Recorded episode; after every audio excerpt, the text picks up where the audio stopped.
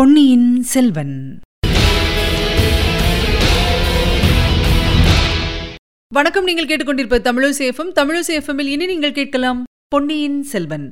வழங்குபவர் உங்கள் அன்பின் முனைவர் ரத்னமாலா புரூஸ். பொன்னியின் செல்வன். பாகம் ஒன்று புதுவெள்ளம். அத்தியாயம் பத்தொன்பது ரணகள அரண்யம். பழந்தமிழ்நாட்டில் போர்க்களத்தில் உயிர் துறந்த மகாவீரர்களின் ஞாபகமாக வீர கல் நட்டு கோயில் எடுப்பது மரபு. வெறும் கல் மட்டும் ஞாபகார்த்தமாக நாட்டியிருந்தால் நடுக்கர் கோயில் என்று வழங்குவார்கள் அத்துடன் ஏதேனும் ஒரு தெய்வத்தின் சிலையையும் ஸ்தாபித்து ஆலயமாக எழுப்பியிருந்தால் அது பள்ளிப்படை என்று வழங்கப்படும் குடந்தை நகருக்கு அரைக்காதம் வடமேற்கில் மண்ணியாற்றுக்கு வடகரையில் திருப்புரம்பியம் என்னும் கிராமத்துக்கு அருகில் ஒரு பள்ளிப்படை கோயில் இருந்தது. இது அந்த பிரதேசத்தில் நடந்த ஒரு மாபெரும் போரில் உயிர் நீத்த கங்கமன்னன் பிருத்திவிபதியின் ஞாபகமாக எடுத்தது. உலக சரித்திரம் அறிந்தவர்கள் வாட்டர்லூ சண்டை பானிபட் சண்டை பிளாசி சண்டை போன்ற சில சண்டைகளின் மூலம் சரித்திரத்தின் போக்கே மாறியது என்பதை அறிவார்கள். தமிழ்நாட்டை பொறுத்தவரையில் திருப்புரம்பியம் சண்டை அத்தகைய முக்கியம் வாய்ந்தது. நமது கதை நடந்த காலத்துக்கு சுமார் நூறு ஆண்டு காலத்துக்கு முன்னால் அச்சண்டை நடந்தது. அதன் வரலாறு தமிழ் மக்கள் அனைவருக்கும் தெரிந்திருக்க வேண்டியது அவசியம். கரிகால் வளவன் பெருநற்கிள்ளி இளஞ்சேட் சென்னி தொடித்தோட் செம்பியன் முதலிய சோழகுல மன்னர்கள் சீரும் சிறப்புமாக சோழ நாட்டை ஆண்டிருந்த காலத்துக்குப் பிறகு ஏறக்குறைய ஐநூறு அறுநூறு வருஷ காலம் சோழர் குலத்தின் கீர்த்தியை நீடித்த கிரகணம் பிடித்திருந்தது. தெற்கே பாண்டியர்களும் வடக்கே பல்லவர்களும் வலிமை மிக்கவர்களாகி சோழர்களை நெருக்கி வைத்தார்கள். கடைசியாக சோழ குலத்தார் பாண்டியர்களின் தொல்லையை பொறுக்க முடியாமல் அவர்களுடைய நெடுங்கால தலைநகரமான உறையூரை விட்டு நகர வேண்டி வந்தது. அப்படி நகர்ந்தவர்கள் குடந்தைக்கு அருகில் இருந்த பழையாறை என்னும் நகருக்கு வந்து சேர்ந்தார்கள். ஆயினும் உறையூர் தங்கள் தலைநகரம் என்னும் உரிமையை விட்டுவிடவில்லை. கோழிவேந்தர் என்னும் பட்டத்தையும் விட்டுவிடவில்லை. பழையாறை சோழ மன்னர்களில் விஜயாலய சோழர் என்பவர் இணையில்லா வீரப்புகழ் பெற்றவர். இவர் பற்பல யுத்த களங்களில் முன்னணியில் நின்று போர் செய்து உடம்பில் தொன்னூற்றாறு காயங்களை அடைந்தவர். எண் கொண்ட தொன்னூற்றின் மேலுமிரு மூன்று புண்கொண்ட வெற்றி புரவலன். புன்னூறு தன்றிரு மேனியிற் பூணாக தொன்னூறும் ஆறும் சுமந்தோனும் என்றெல்லாம் பிற்கால ஆஸ்தான புலவர்களால் பாடப்பெற்றவர். இவருடைய மகன் ஆதித்த சோழன் தந்தைக்கு இணையான பெரு வீரனாக விளங்கினான். இவனும் பல போர்களில் கலந்து கொண்டு புகழ் பெற்றான். விஜயாலய சோழர் முதுமை பிராயத்தை அடைந்து மகனுக்கு பட்டம் கட்டிவிட்டு ஓய்ந்திருந்தார். அச்சமயத்தில் பாண்டியர்களுக்கும் பல்லவர்களுக்கும் பகைமை முற்றி அடிக்கடி சண்டை நடந்து கொண்டிருந்தது. அந்த காலத்து பாண்டிய மன்னனுக்கு வரகுணவர்மன் என்று பெயர். பல்லவ அரசனுக்கு அபராஜிதவர்மன் என்று பெயர். இந்த இரண்டு பேரரசர்களுக்குள் நடந்த சண்டைகள் பெரும்பாலும் சோழ நாட்டில் நடைபெற்றன. யானையும் யானையும் மோதி சண்டையிடும் போது நடுவில் அகப்பட்டுக் கொள்ளும் சேவல் கோழியைப் போல் சோழ நாடு அவதிப்பட்டது. சோழ நாட்டு மக்கள் துன்புற்றார்கள். எனினும் இப்போர்களை விஜயாலய சோழர் தமக்கு சாதகமாக பயன்படுத்திக் கொண்டார். ஒவ்வொரு போரிலும் ஏதாவது ஒரு கட்சியில் தம்முடைய சிறிய படையுடன் போய் கலந்து கொண்டார். வெற்றி தோல்விகள் மாறி மாறி வந்தாலும் சோழ நாட்டில் போர்க்குணம் மிகுந்து வந்தது. காவேரி நதியிலிருந்து பல கிளை நதிகள் பிரிந்து சோழ நாட்டை வளப்படுத்துவதை யாவரும் அறிவார்கள். அக்கிளை நதிகள் யாவும் காவிரிக்கு தெற்கே பிரிகின்றன. கொள்ளிடத்திலிருந்து பிரிந்து காவிரிக்கும் கொள்ளிடத்துக்கும் நடுவில் பாயும் நதி ஒன்றே ஒன்றுதான். அதற்கு மண்ணியாறு என்று பெயர். இந்த மண்ணியாற்றின் வடகரையில் திருப்புரம்பியம் கிராமத்துக்கு அருகில் பாண்டியர்களுக்கும் பல்லவர்களுக்கும் இறுதியான பல பரீட்சை நடந்தது. இருதரப்பிலும் படைபலம் ஏறக்குறைய சமமாக இருந்தது. பல்லவ அபராஜிதவர்மனுக்கு துணையாக கங்க நாட்டு பிருத்திவிபதி வந்திருந்தான்.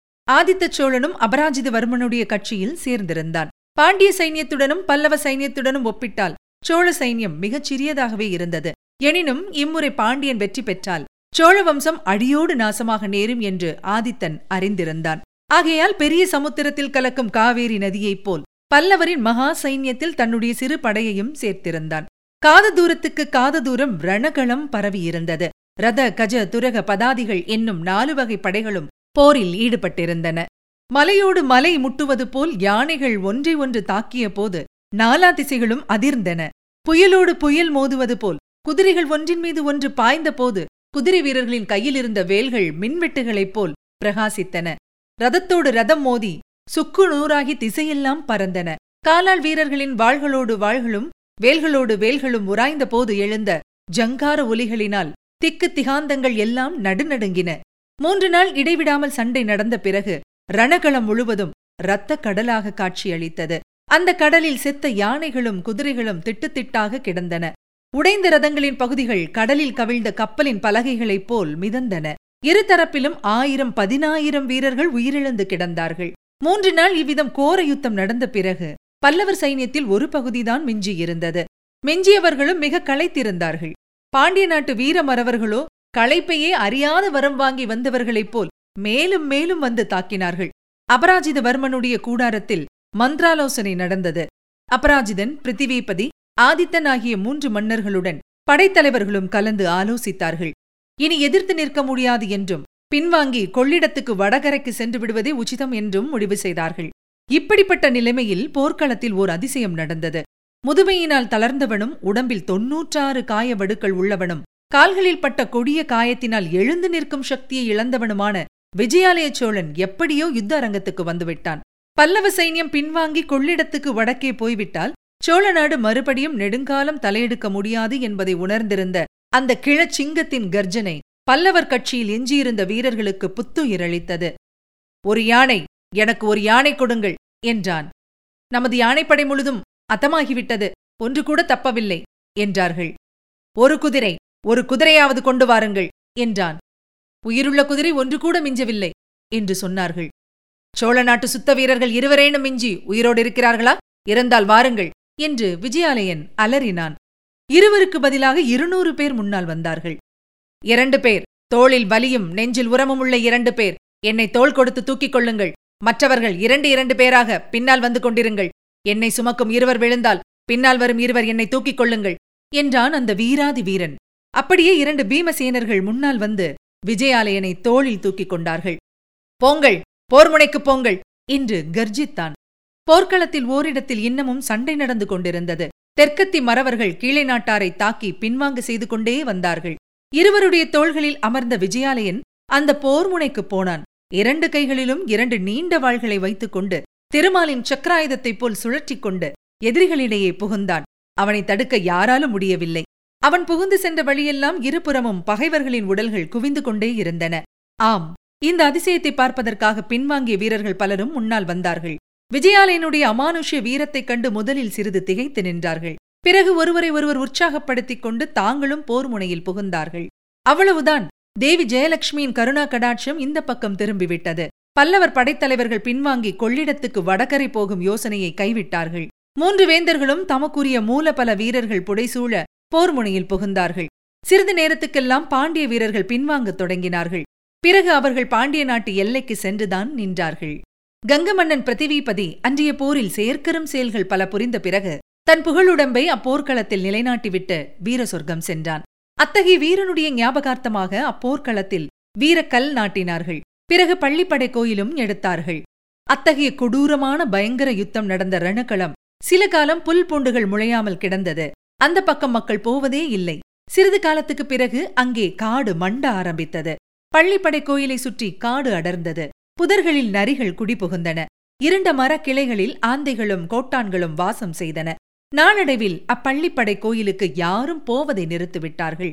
எனவே கோயிலும் நாளுக்கு நாள் தகர்ந்து போய் வந்தது. நமது கதை நடக்கும் காலத்தில் பாழடைந்து கிடந்தது. இத்தகைய பாழடைந்த பள்ளிப்படை கோயிலுக்கு இருட்டுகிற நேரத்தில் ஆழ்வார்க்கடியான் வந்து சேர்ந்தான். அக்கோயிலின் மேல் மண்டப விளிம்பில் அமைந்த காவல் பூதகணங்கள் அவனை பயமுறுத்த பார்த்தன. ஆனால் அந்த வீர வைஷ்ணவ சிகாமணியா பயப்படுகிறவன்? பள்ளிப்படை கோயில் மண்டபத்தின் மீது தாவி ஏறினான். மண்டபத்தின் மீது கவிந்திருந்த மரக்கிளையின் மறைவில் உட்கார்ந்து கொண்டான். நாலாபுரமும் கவனமாக பார்த்து கொண்டிருந்தான். அவனுடைய கண்கள் அடர்த்தியான இருளை கிழித்துக் கொண்டு பார்க்கும் சக்தியை பெற்றிருந்தன. அவனுடைய செவிகளும் அவ்வாறே மிக மெல்லிய ஓசையையும் கேட்கக்கூடிய கூர்மை பெற்றிருந்தன. இருட்டி ஒரு நாளிகை இரண்டு நாளிகை மூன்று நாழிகையும் ஆயிற்று. சுற்றிலும் சூழ்ந்திருந்த அந்தகாரம் அவனை அடியோடு அமுக்கி மூச்சு திணறச் செய்தது. அவ்வப்போது காட்டு மரங்களினிடையே சலசலவென்று ஏதோ சத்தம் கேட்டது.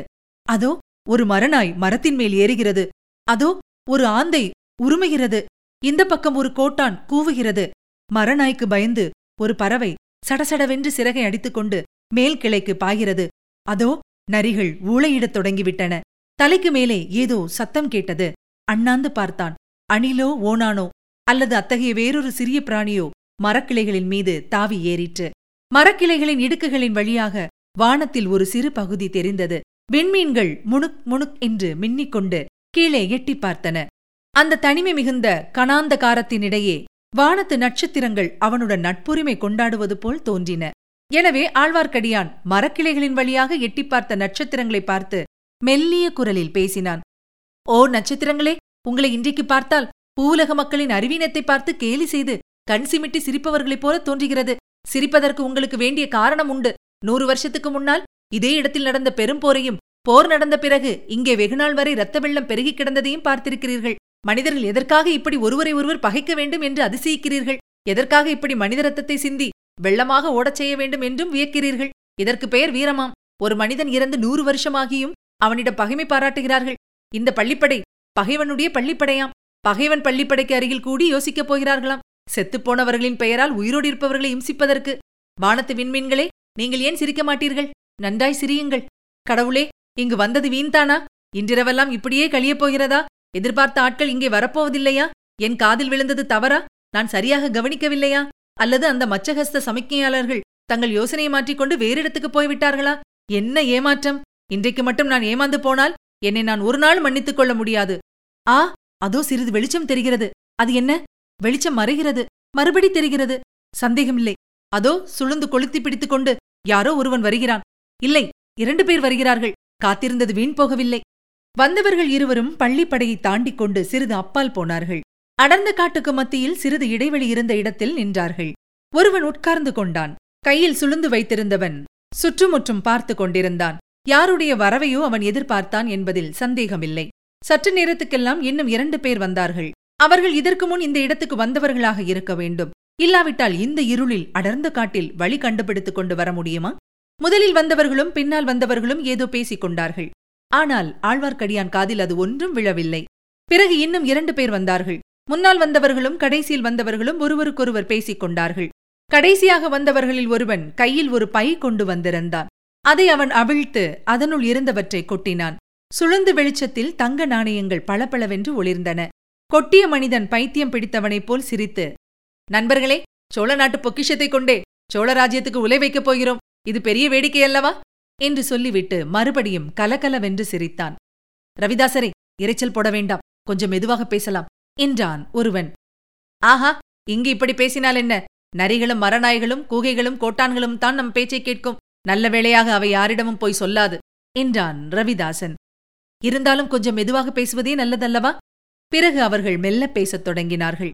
ஆழ்வார்க்கடியானுக்கு அவர்களுடைய பேச்சை கேட்டறியாமல் மண்டபத்தின் மேல் உட்கார்ந்திருப்பது வீண் என்று தோன்றியது. மண்டபத்திலிருந்து இறங்கி கூட்டம் நடக்கும் இடத்திற்கு அருகில் நின்று ஒட்டுக்கேட்டே தீர வேண்டும். அதனால் விளையும் அபாயத்தையும் சமாளித்துக் கொள்ள வேண்டும்.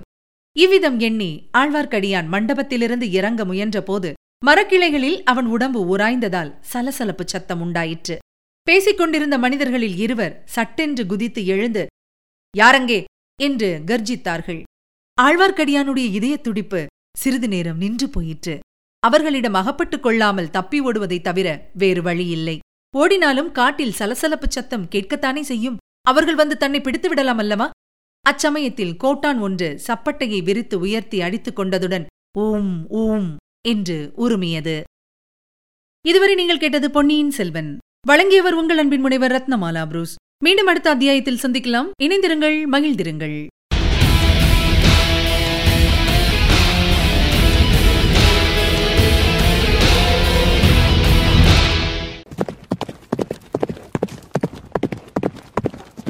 பொன்னியின் செல்வன்.